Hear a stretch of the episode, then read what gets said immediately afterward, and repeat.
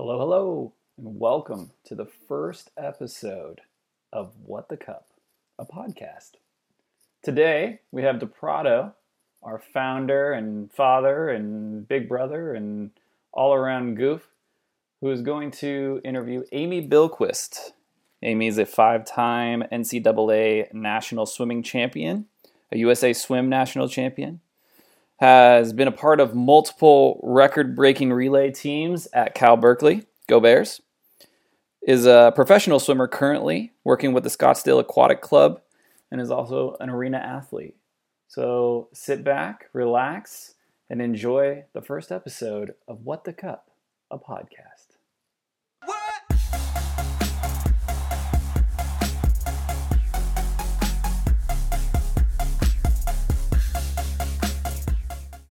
Arena Athlete is here for the podcast with myofascial decompression. All right. So that's our kind of initial get to know some things. I have a bunch of good questions, but you know, it's just good to see you, you know, alive. Yeah, it's good to see you too. I miss you. I miss seeing you in my week. Yeah, for sure. It's, Yeah. it's, I miss a lot of things right now, but uh, it sounds like things down in Arizona are a little crazier than here in California. Uh, Amy was just catching me up on some crazy grocery story uh, stories. yeah. yeah, I mean, I just feel like there's been constant brawls over toilet paper and like canned goods for about a month now. So any video you see online of fighting in the grocery store, there's like a pretty good chance it's coming from Arizona. So I feel you there. Um, you know, it's a little crazy over here. We have Berkeley Bowl was actually nuts on the amount of lines. You know how that place is. wow. Oh yeah. For those of you that don't know Berkeley very well, it's hippies with money. And so right. combine hippies with money, they have strong opinions. And they're actually, instead of being a passive flower child of like race, it's kind of like this aggressive, like push my agenda type thing upon the world because they're used to having a little bit of power. So Right. Yeah. Berkeley It's Bowl- a it's a whole different level of hippie Oh, in yeah. Berkeley. Absolutely. So yeah, Berkeley Bowl's line was around the entire block. It wrapped. I think it took at least an hour, hour and twenty for people to get into the store. It was, it was kind of I could never. yeah, and people are like, just the drivers around there. I felt like tension. You could feel like palpate Yeah. the anxiety and the, the tension between everyone, which is kind of Mhm. nuts for it all. Yeah, I feel like everyone's running on really high stress right now. Well, totally. It makes me stressed just being around. Yeah, it does. Interesting. But uh, we're we're starting to get used to the norm here in, in San Francisco. San Francisco's starting to chill out a little bit more. So hopefully you're you know in a good Zen place there, and you know hopefully this is a good interactive social thing that we can like talk some shit and have some fun and Yeah. get, get some uh, feedback to mostly i'm trying to gear this towards like other physios that work with athletes so they understand Mhm. some of the dynamic, dynamics from people that have been doing it a long time and then also for athletes to kind of understand a better perspective of the both immediate and like long-term effects of like how you manage injuries especially you know chronic injuries or multiple Yeah. injuries or like you know the the spreadsheet of injuries that you have dealt with in your time Oh yeah, I could write a book.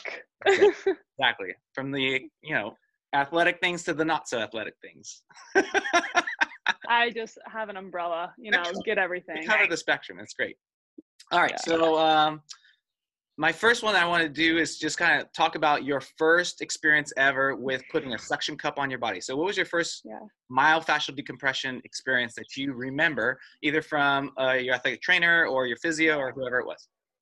Um, so I would say my first like cupping experience was my trainer, uh, my physical trainer at Cal, Ann Caslin. Um, I was like, ah, my back's kind of tight. She's like, okay, have you done cupping before? And I was like, um, no. Like I was a little freshman. I was super scared. And she's like, okay, like lay down. We'll put this on you. And then the first one, when it started like sucking my skin up, I'm like, is this how it's supposed to feel? I like Um, edging up there. Like, yeah whoa. yeah um so that was kind of it, it was crazy but then when i took it off the next day i just felt so much better but then i it was on my back so i wasn't really aware of the time that there was like a ton of bruising on my back and i wore a tank top to class the next day and someone like tapped me on the back like are you okay like what's on your back and i was like what is there something on my back um but yeah so that took a little bit of adjusting to but I would say that was just like very basic cupping was my very first mm-hmm, time. Mm-hmm. Mm-hmm. Cool. And so yeah, backs are used a lot for you know just kind of making things less tight, less tension. Um, Ann Caslin is someone that I've worked with for many years, so she's seen me do it in the training room as well, and different varieties, and everybody approaches it a little different, uses a little different in their toolbox, right? Everybody has Mhm. a toolbox of skills, and they pull out the tools they think are appropriate for you know whatever thing. And so, yeah, low backs. I think it's really simple to throw it on there and make it a little less hypertonic in terms of like the muscle tension in there. So it's a really quick kind of tool to kind of ease it up a little bit and things like that. Mhm. Cool. Um, when you remember seeing that mark for the first time, did you feel like something went wrong, or was it like something that like you wanted to show off? Like, how how did it feel for you? Um, at first I I think I was like a little embarrassed in class, but then I was walking around and I was like, no, I feel like kind of cool. Like I feel like this is like I'm an athlete. Yeah. You know, I have these marks on my back and it was kind of also this was right before the summer of 2016 when like Michael Phelps had it at Yeah. the Olympics. Yeah. So no one quite knew what it was, but it was so funny after the Olympics walking around and just seeing like every type of person like with a cup on, like a cup mark somewhere on their body. I was like, oh, so everyone's like trying to get into this now. And You're like a um, trend setting. yeah, I was like, I've had this done before. People would be like, have you ever had it done? Michael had it done. I'm like, listen, I've been on this train for a while. but yeah. That's awesome. Yeah, I mean, it definitely took off after that point and kind of changed the spectrum of like how it was interpreted and things like that. So, uh, Right. yeah, I think it's really interesting like that. So, first time back, that's cool.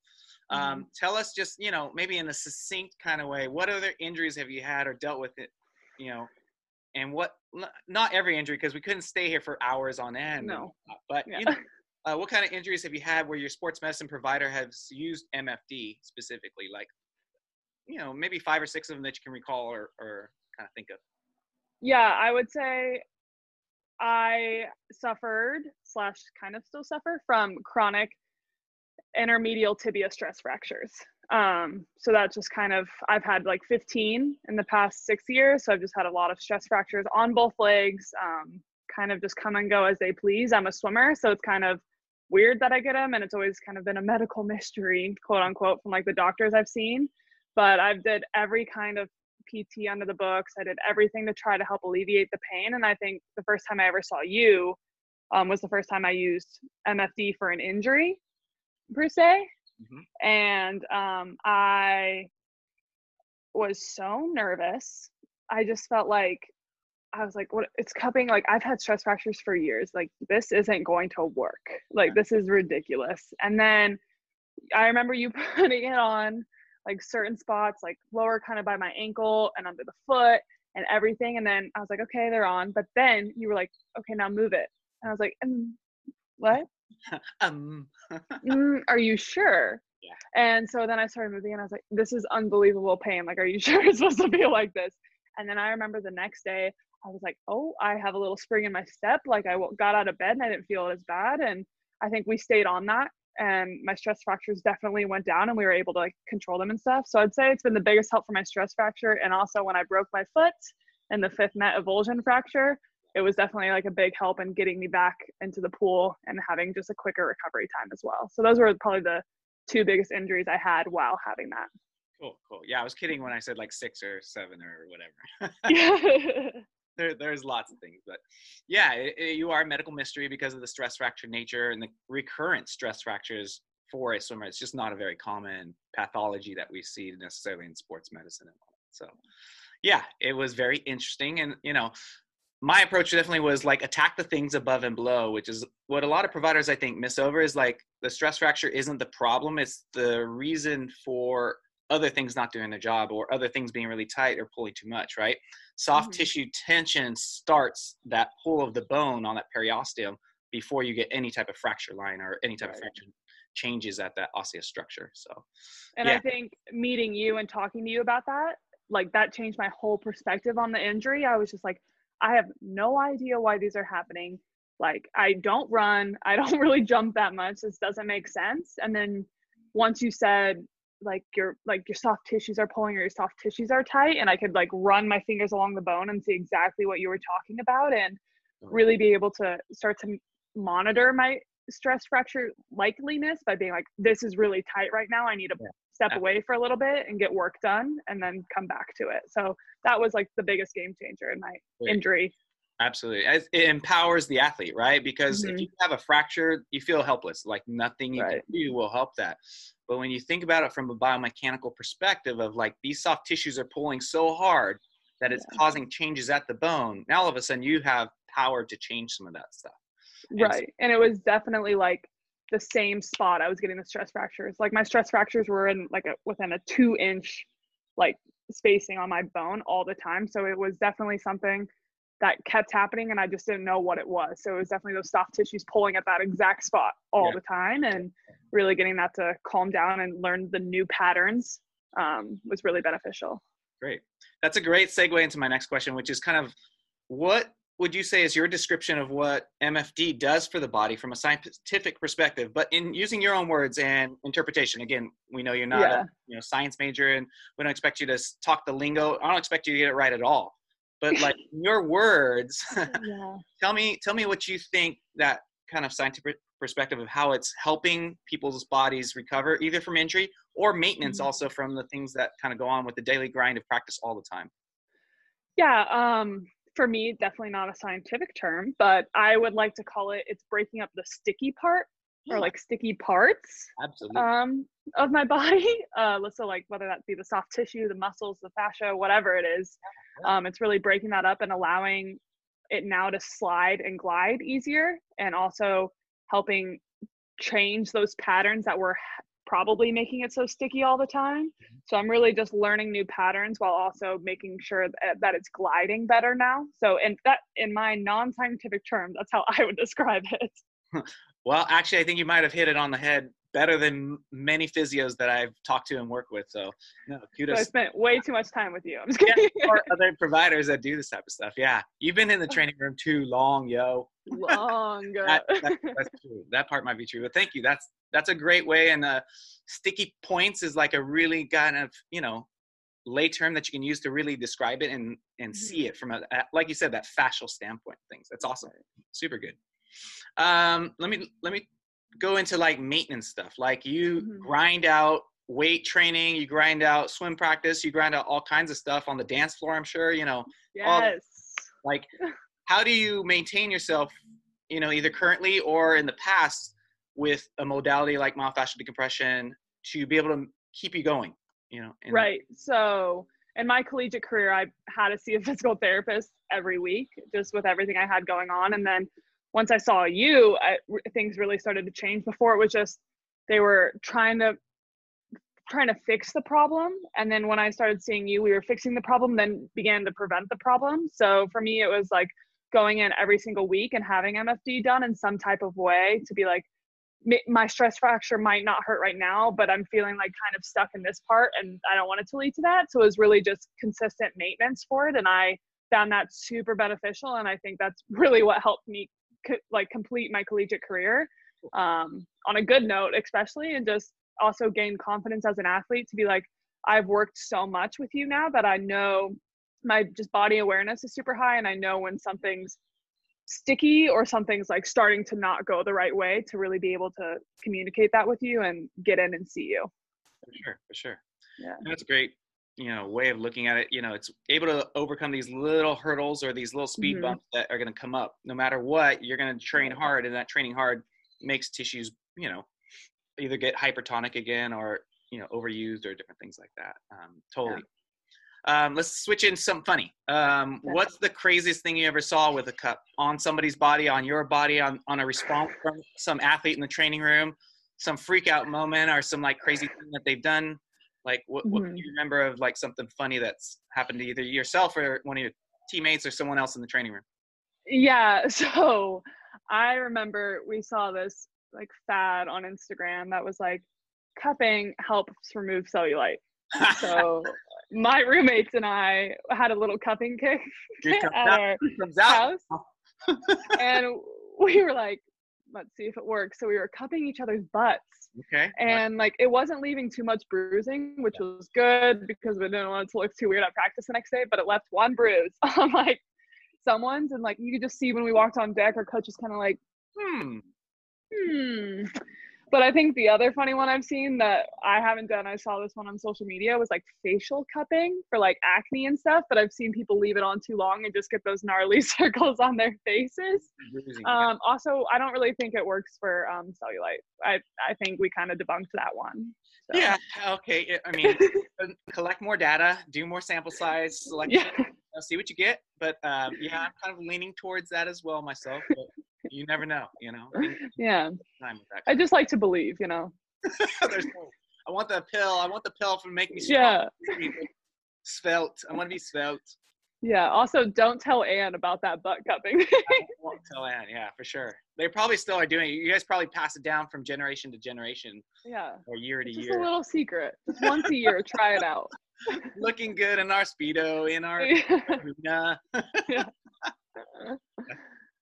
Um, cool. That's that's fun stuff. Um, are there other athletes that you've talked to outside of Cal that you kind of interacted with that use myofascial decompression or some form of cups um, in their management too?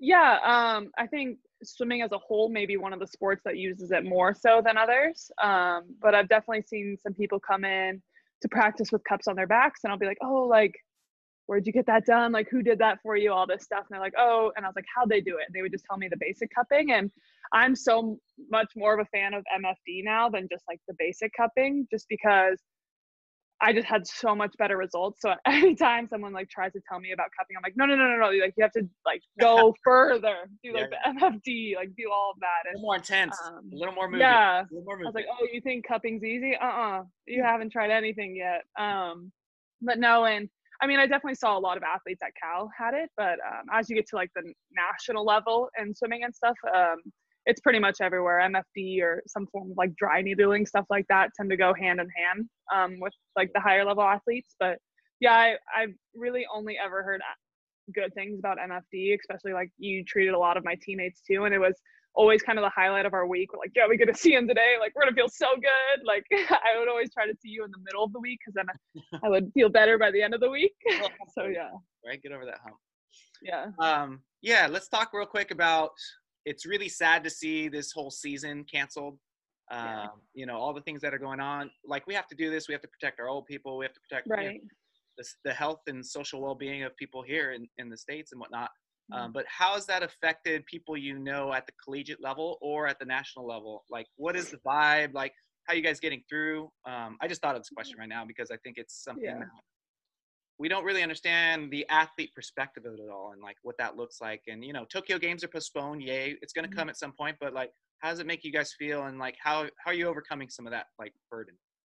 Um, yeah, so I I mean, my heart goes out to my teammates at Cal all the years, like all the grade levels, e- even like the freshmen, but the seniors who are going to NCs, I can't even fathom how that must feel.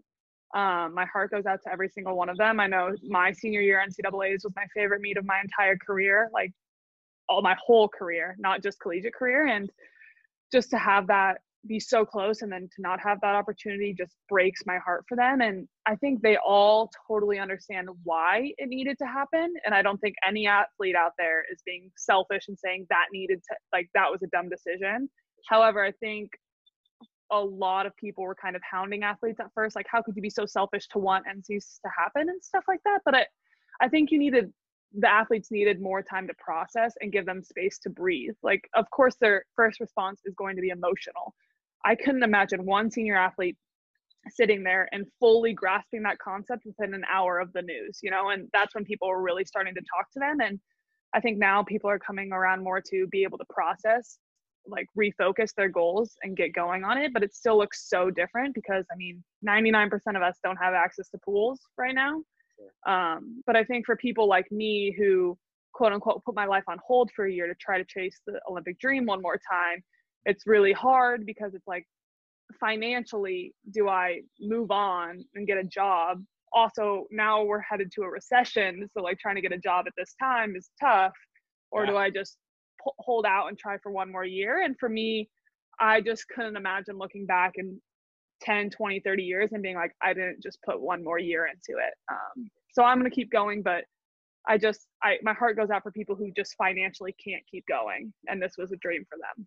Totally. That's really, yeah. There's so many factors, so many variables that go into each person's decision, like what's going on with it. But Right. yeah, thanks for sharing that athlete perspective and kind of mm-hmm. things. Yeah. And, and yeah, like you said, like it, the seniors this year, it sucks, especially for Cal. They were doing so well. I mean, they were poised to, they were gonna, they were gonna kill it, you know. So yeah. They were re- up there for sure. Yeah. Yeah. it's kind of, kind of a bummer type thing. All right, let's end on a happy note. What do you look like, you know, six months from now? The COVID's shelter in place is lifted. You're doing, what are you doing and how are you getting to where you want to be um, come, you know, six months from now to a year from now?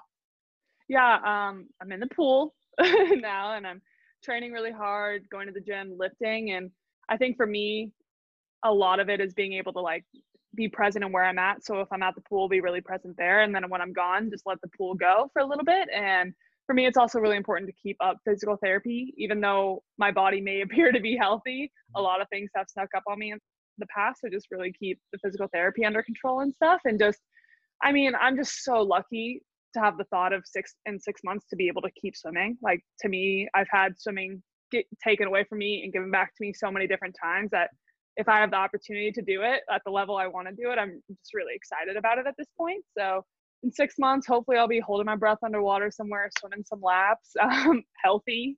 Absolutely. Um, yeah. Getting that once a week Wednesday MFD in, you know? Yeah, you have to. well, that's great. I, am super happy to have had a chance to talk to you today and like yeah. meet up with this. This is great. Yeah, you I miss great. you so much. Things are going to be great for you sometime soon, I'm sure. You know, you persevere over all things, so I have no doubt that you're going to be successful in whatever you're doing. Thank you. Yeah, I just I, I really enjoyed your comments and some of the things. You know, this being our first podcast of like getting the athlete perspective of it, I want to share this stuff and like get it out there, and I think this is a good good place to start with some of your thoughts, and it's really great to see you, Amy. Yeah, it was awesome talking to you. Thanks. Yeah, we're so formal. I'm sorry. You got to call me Despacito, and I got to call you. I know. I didn't know if I could. Everyone, I call him Despacito. This is really hard the whole time. it's so good to see you. Yeah. Oh my gosh. Bye. What?